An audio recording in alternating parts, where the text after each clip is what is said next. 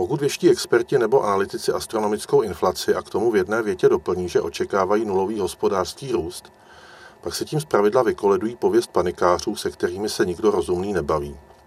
Takovými výroky totiž probouzejí k životu strašidlo stagflace, tedy ekonomického vývoje, při kterém celá společnost nezadržitelně chudne.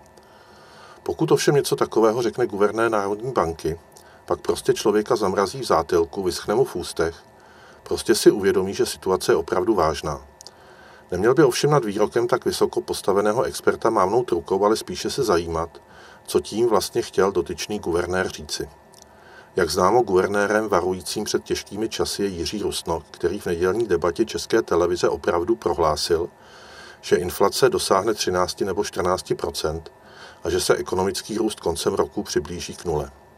Tím řekl, že se meziroční růst se nezastaví na jedenáct procent z února. K dosavadním příčinám inflace, kterými jsou důsledky vládního rozhazování v časech covidu a potíže s dodávkami surovin a dílů pro průmyslovou výrobu, se přidává válečná inflace, která opět zdraží energie a další suroviny. Ekonomové v únoru s válkou na Ukrajině nepočítali, proto cenový růst v březnu a dalších měsících dál zrychlí. Nulový růst ekonomiky koncem roku ovšem velkou novinkou není.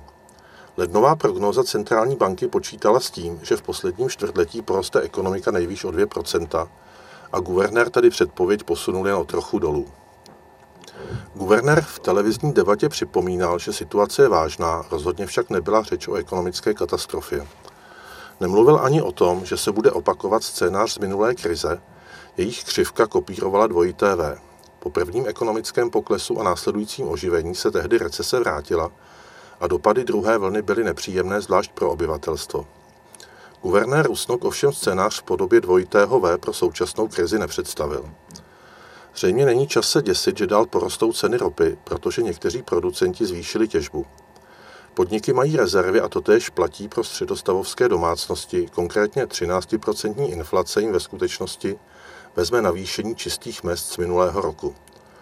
Společností však může otřást, že se začnou otevírat příjmové nůžky, třeba s tím důsledkem, že rodiny z nižších příjmových skupin nebudou mít na uhrazení cen energií, anebo se budou muset omezit na jídle. Odpovědností České národní banky není otázka příjmu a vůbec sociální situace domácností. Teď se však zdá, že guvernér varoval před dopadem krize právě do této oblasti.